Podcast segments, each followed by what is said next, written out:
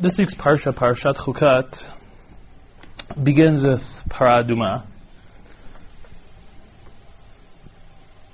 Paraduma seems to be a simple parsha um, that discusses how one who is becomes tameh from tumat met, how he becomes tahor, and this involves the slaughtering and burning of a paraduma, mixing it into the water and then of course sprinkling it on the on the on the third day of the of the tuma and on the seventh day of the tuma, etc. Seems to be a very uh, understandable parsha within itself. In other words, there's many different uh, tumot that need different types of tahara processes. Not everyone we understand all the details. And similarly, we have tumat met and we have paraduma, which is mitaher the met. Uh, there's two major questions that need to be discussed when dealing with paraduma. Um, one of them is the placement of paraduma in Sefer Bemidbar. As we've discussed previously throughout Sefer Bemidbar, every parasha which seems to be korbanot related needs a question as to why it belongs in Sefer Bemidbar, not in Sefer Vayikra. And this and Parashat Paraduma is also Tuma V'Tahara related, which relates to Sefer Vayikra, and also Korban re- related, which uh, again relates to Sefer Vayikra. And therefore, the question needs to be asked: What what is the position of the Parashat Paraduma within this particular point within Sefer Bemidbar? Additionally, if we look closely at Parshat Paraduma, we will notice there's something very odd about it. Parsha Para, is in Perak Yutet of Sefer Bamidbar from Pasuk Aleph till Pasuk Bet. And as we said, what we all know about Paraduma is that Paraduma is the parsha which discusses how one who is tamamet becomes pure. In that sense, there's a very something very odd about the parasha the idea of Tumat Met is not introduced until Pasuk Yud Aleph. One who touches any human person and they'll become tameh for seven days. And then it describes, and he will take the, the, the water of the paraduma and it will be sprinkled on the third day and the seventh day, etc. And then it goes into all the details of if you t- come in contact in this way or that way in an ohel or a direct contact, and what happens to the kelim in the ohel, all that's discussed from Pasuk Yud Aleph and onwards. Before that, from Pasuk Aleph till Pasuk Yud, we have an independent mitzvah, if you will, of paraduma. Daber b'nei Israel v'ikoy lecha paraduma tamima asher in bamu masher lo Allah take a, a red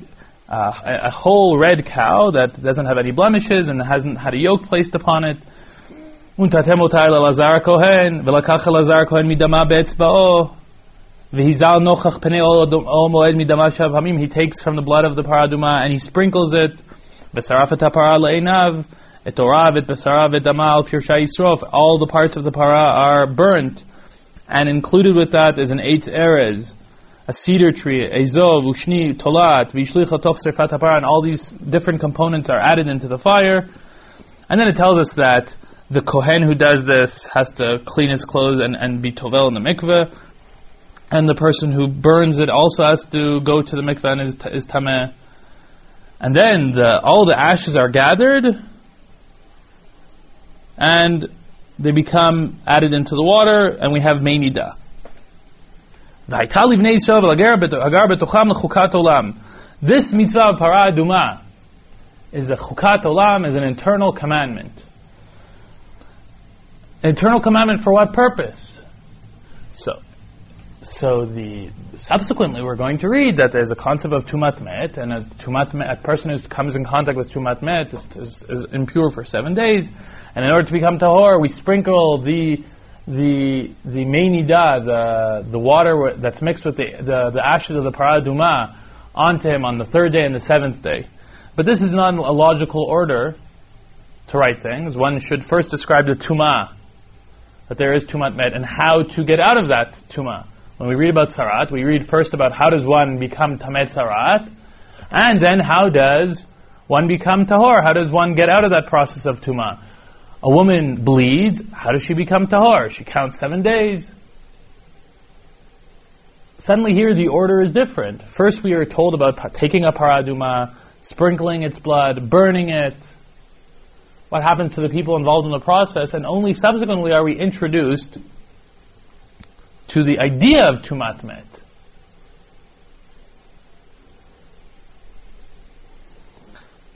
This this uh, division of the parasha of paraduma leads to some interesting conclusions and some interesting ideas. The first takes us back to Parashat Shemot. Um, in, in Sefer Shemot, pardon me. In Sefer Shemot, after Kriyat Yamsuf, Bnei Israel come to Marah. And in Marah, there's a very short pasuk that says, Sham sam lo choku mishpat v'sham nisahu. In Perak Tedvav pasuk hafei, ויצעק על השם, ויעורר השם עץ, וישלך על המים וימתקו המים, שם שם לו חוק ומשפט ושם נישאו. And Chazal tried to discuss which chok mishpat were given there, and three things come up. Shabbat, Kibud Avaim, and Paraduma. So Shabbat and, and Kibud Avaim, we can understand their relevance uh, even at that point, pre Matan Torah, but the idea of Shabbat is an idea which, according to Chazal, existed even in Mitzrayim, and certainly Kibud Avayim is something that doesn't need much explanation. But Paraduma is out of place, and Chazal indeed attach it to the word Chok. Chok under, is understood in Chazal to be an, uh, a decree from above that cannot be given an explanation. It's a strange command which we accept from God as a decree, but it's not a logical command as Kibud Avayim. It's logical to demand of someone to respect his parents. Paraduma is a chok. Okay, it's very good that we've tied the word paraduma to the word chok, but there's an incredible question here. If paraduma is indeed for the purpose of purifying a tamemet, so A, we need to introduce the concept of tumatmet, which doesn't seem to exist at this point yet. More than that, even if we can talk about that there's a concept of tumatmet, where is tumatmet relevant? Tumatmet is only relevant within the Mikdash. I can be Tamemet and do every mitzvah outside the Mikdash. I can go even into certain parts of the Mikdash. The only place I can't go into is into the Azara and further in. And that the Torah tells us in this week's parsha, "Kol mishkan Hashem timeh." The problem is going into the Mishkan, into the Mikdash as a Tamemet. What is this? If, even if at the time of Mara, after Kriyat Yamsuf, we can talk about an idea of Tumat Met, its only significance within the Mishkan, within the Mikdash, and there is no Mishkan and Mikdash. So therefore, there is real no, really no significance to Matmet. And in, as, as a result of that, there's no significance to purifying oneself from tumat met. The whole idea of paraduma functioning as the purifying process as tumat met does not have any logic within sham samlo choko mishpat post kriyat yamsuf before the existence of the mishkan. So if we now go back to the problem that we started with, as to the writing of paraduma, first describing the paraduma and only then describing what it's coming to solve, apparently there is a place for paraduma irrelevant to the purifying process.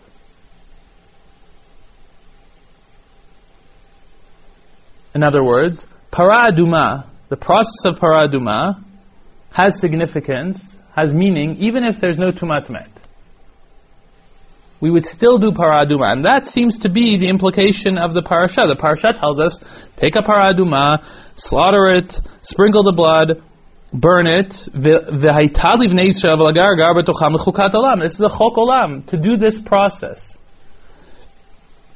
And this apparently is what, if according to Chazal, Bnei Israel were commanded in Marah to do this process of paraduma.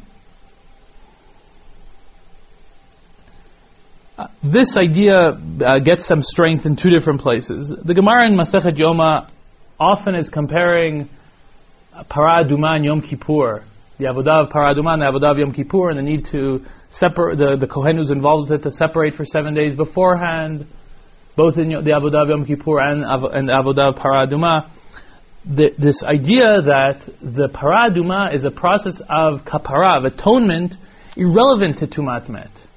And this gets, we get this idea from the Pasuk, Pasuk Dalad, Lakach Elazar Kohen midama be'etzba'o, vizal nochach pnei ol moed midama sheva pamim. This is a korban. We're taking the blood, we're sprinkling it in the direction of the Beit HaMikdash, it's not because this is part of the how to purify someone. This is a korban, the korban of paraduma. And this idea is stressed in Rashi. Rashi, at the end of his commentary on this parasha, he goes back to, uh, after explaining every pasuk by pasuk, he gives an idea based on Chazal that paraduma is a kapara for chet egel. Paraduma is a, is a kapara for chet egel. It has nothing to do, it's a korban, and just like we have a korban chatat, that is an atonement, a kapara for uh, uh, transgressing an Isur of Shabbat or, or the like. So too, paraduma is a korban that Am Yisrael have to bring as a kapara for chet egel. Am Yisrael was involved in chet egel, and Am Yisrael needs a specific korban to atone for that chet, chet egel. Of course, this doesn't agree with the idea of paraduma being given at Mara, but the uniting factor between these two ideas is that paraduma is an independent korban regardless of tumat met. There's paraduma, which is a korban that we bring. In addition, this korban has a special has a special element to it that we can, when we take this korban, the ashes of the korban, and put it in water, we can use this water to sprinkle on someone who's tamamet and purify them. But that's not the initial aim of the korban. It's a korban for just kapara, whether it's for chet egel or it's a kapara for something else that is relevant already post kriyat yamsuf before matan Torah, as Mara would indicate. In any case, it's a kapara independent of tumat met. Would like to add an interesting caveat here, and that is the following. Chazal tell us that Bnei Israel at Ma'amad Har Sinai, just before they received the Torah, reached the level of Adam Harishon before he sinned. Now, Adam Harishon before he sinned, indeed wasn't meant to die. And only when he ate from Eitz Hadat, that's when God said, death will come onto mankind. If this is the case, then Bnei Israel who reached the the level of Adam Harishon were indeed themselves also not meant to, meant to die, and the equivalent of their eating from the Eitz Hadat is Chet Egel when Bnei Israel sinned at Chet Egel, once again they brought death back onto mankind. And in this sense, we can understand Paraduma in a new light. Paraduma is a kapara for Chet Egel. And since Chet Egel brought death back into the world, so therefore, Paraduma helps to purify the person who has become impure by death. Until this point, we've discussed this interesting division within paraduma, which presents paraduma as an independent element before before the idea of tumat met, and we've discussed that paraduma is an independent kapara, whether for chet egel or for something else, independent of uh, the its its its importance within the process of purifying tumat met. What we haven't discussed yet is the question of the placement of paraduma here within Sefer Bamidbar. Um, in order to do that, we have to go on in, in Parshat Chukat. In Parashat Chukat, the first pasuk after Paraduma, Parakaf pasuk Aleph, Vayavo v'nei Yisrael kol ha'ida midbar tzin b'chodesh harishon, v'yeshev ha'am b'kadesh, v'tamot sham Miriam v'tikaver sham. Chazal tell us, Rashi brings Chazal, that at this point already, we've quantum leaped 38 years into the future, and this story in Parakaf is already the new generation. The generation of the Midbar that left Mitzrayim, died in the Midbar over the next 38 years of complete radio silence. We don't know anything about these 38 years. And now a new generation has arisen.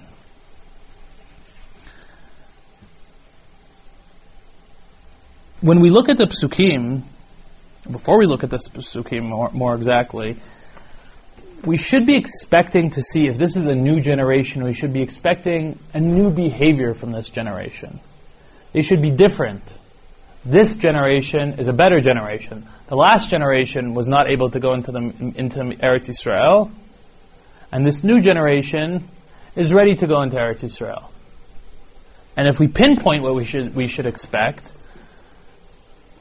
based on what we've read in previous parshiot, the last generation was hung up about Mitzrayim,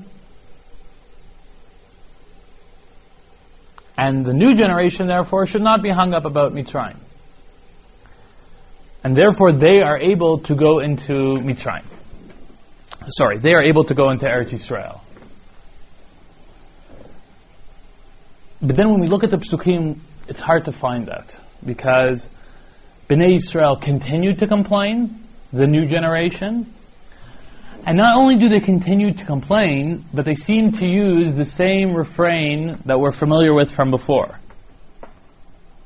And there are two stories that highlight this. Parakaf, in Pasuk Aleph, we read the first Pasuk already, and we're told that there's a problem of water.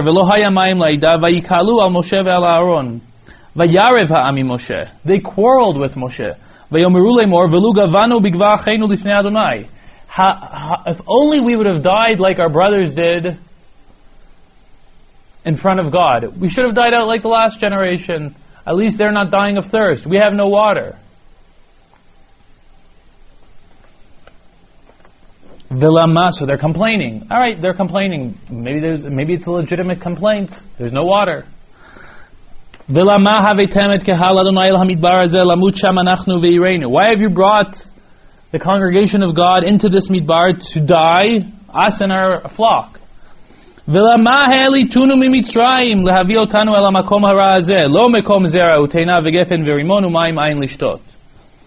Why have you taken us out of Mitzrayim to bring us to this bad place? This is not a place of seed and figs, and vines and pomegranates, and there's no water to drink. We look at this and we say, this is the new generation. Where is the improvement? Where, how are these people going to go into Eretz Yisrael if their fathers complained in this way and they couldn't go into Eretz Yisrael? How will these people go into Eretz Yisrael? And we read further. In Parakaf Aleph, Pasuk Hey, Pasuk Dalad, Vayisu mehor hahar, derech yamsuf lisbo vet eretz but batiktzar nefesh ha'am badarech. Bnei Israel, as a result of the refusal of Bnei Edom, are forced to make a, a turnaround and go around Eretz Edom in order to head to Eretz Israel. And, and the people become frustrated. Vaidaber ha'am, be'elohim uve'moshe. Lama ha'elitunu mimitzayim lamud bamidbar, ken lechem men mayim v'nafshenu katza b'lachem. And, and, the, and the people spoke against God and against Moshe, and they said, Why have you taken us out of Mitzrayim to die in the desert? There is no bread, there is no water, and we are sick of this disgusting bread, referring to the man. Once again, Bnei Israel are complaining about Mitzrayim. Why did you take us out of Mitzrayim? And they're complaining about the man. These are the same complaints that their parents complained about. Water was complained about the man was complained about. And here they're complaining about the same things in the same way. Lama ha'elitunu mimitzrayim.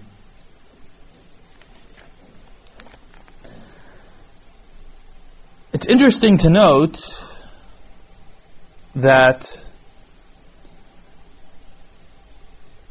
if we spoke about in Parashat Korach, when we spoke about Parashat Shlach, that the Dor Hamidbar that was decreed upon them not to go into Eretz Yisrael, they had been given a chance by God to, even though they weren't going to go into Eretz Yisrael, to do something positive by educating their children in the direction of going into Eretz Yisrael. And it's interesting to note that they failed at this mission. Bnei Israel were bitter about the decree and they decided not to correct themselves. And therefore, not only did they not educate their children about Eretz Yisrael and loving Eretz Yisrael, they educated them in the contrary. They educated them to tell them about, oh, lama tunu mitzrayim. Why did you take us out of Egypt? They told them about the good old days in Egypt. And indeed, this education was successful.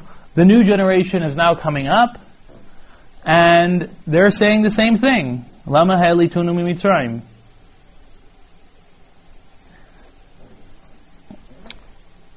So then we return to our question. So how is this generation ready to go into Eretz Yisrael? How could they go into Eretz Yisrael? They, their education has been ruined by their parents who insisted on holding on to their their ties to Mitzrayim, and they try to ha- they try to hand that down to their, their, their children, and their children are speaking like this. Lama Mitzrayim twice in this parsha in the new generation. Lama Mitzrayim.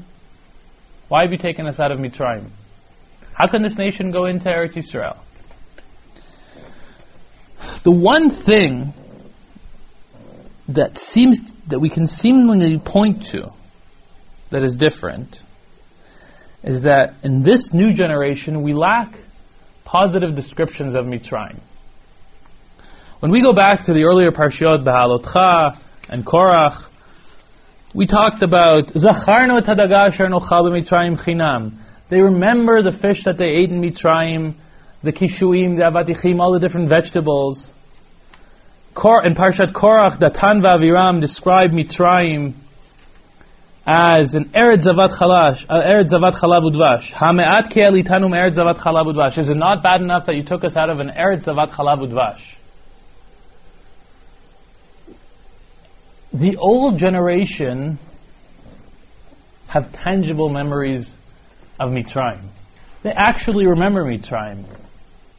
They're actually going to be bitter about going into Eretz Yisrael.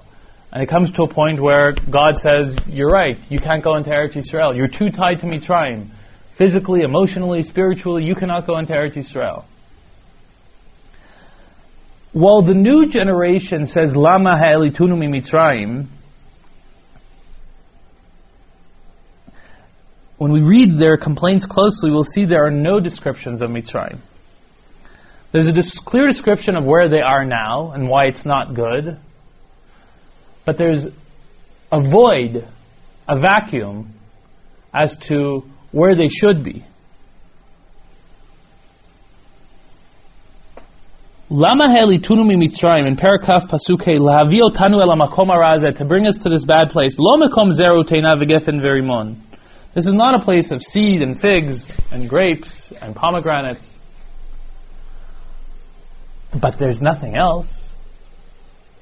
There's no description of Mitzrayim as some, some great place. It's true that they say Lama Heli Tunumi Mitzrayim, but they no longer have tangible memories of Mitzrayim. And similarly, in Parakaf Aleph,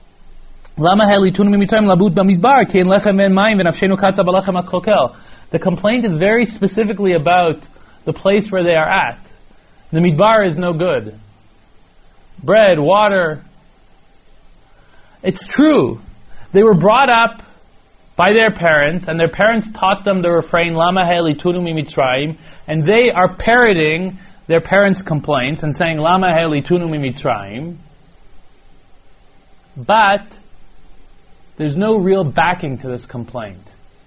They don't really want to go back to Mitzrayim though they say that, because they don't remember Mitzrayim. And if they do remember Mitzrayim, it's been 40 years.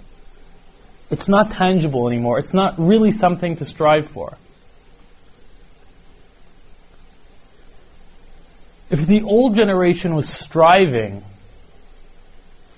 to poison the younger generation with tying them into Mitzrayim, they only succeeded at face value. They taught their children to say Lama Helitunmi Mitzrayim. But nothing, no education can overcome 40 years of being disconnected from Mitzrayim. There is no real emotional connection to Mitzrayim anymore. 40 years have passed, and there's nothing tangible about Mitzrayim. There's no reality of Mitzrayim. The only m- reality that Bnei Israel now know is the Midbar. And in that sense, this generation is prepared to go into Eretz Israel. Because they can not be great. They might be complainers just like their parents. And they might even be complaining in the same words of their parents. But they are different than their parents. Because they are not connected to Mitzrayim no matter what. And there's nothing that their parents could have done in their education to connect them to Mitzrayim because 40 years went past and 40 years will take the memory of Mitzrayim out of anybody. And therefore, this generation that has only a void to compare it to Eretz Yisrael, this generation can go into Eretz Yisrael without complaining. They will go into Eretz Yisrael and accept Eretz Yisrael. They will not go into Eretz Yisrael and be comparing it to Mitzrayim, because there is no Mitzrayim, there's only the Midbar. And the Midbar is a void, And this is the difference between the new generation and the old generation. It's the facts on the ground. They might not be bigger tzaddikim, but they are prepared to go into Eretz Yisrael because they are no longer tied into anything else. They don't know any other reality. And therefore, they can go into Eretz Yisrael and keep the Torah in Eretz Yisrael because they have nothing else to compare to. They cannot say, Zacharnu tadagasher nochaba mitzrayim chinam, whether chinam means for free or whether it means for free from mitzvot. The only reality they know is the reality of the Midbar. And from this reality, they can go into Eretz Yisrael. From this, we go back to our initial question. We asked, what is Paraduma doing in the middle of Sefer Bemidbar? I think the answer is, is that this is the Torah's subtle way of telling us that the Dor Hamidbar died.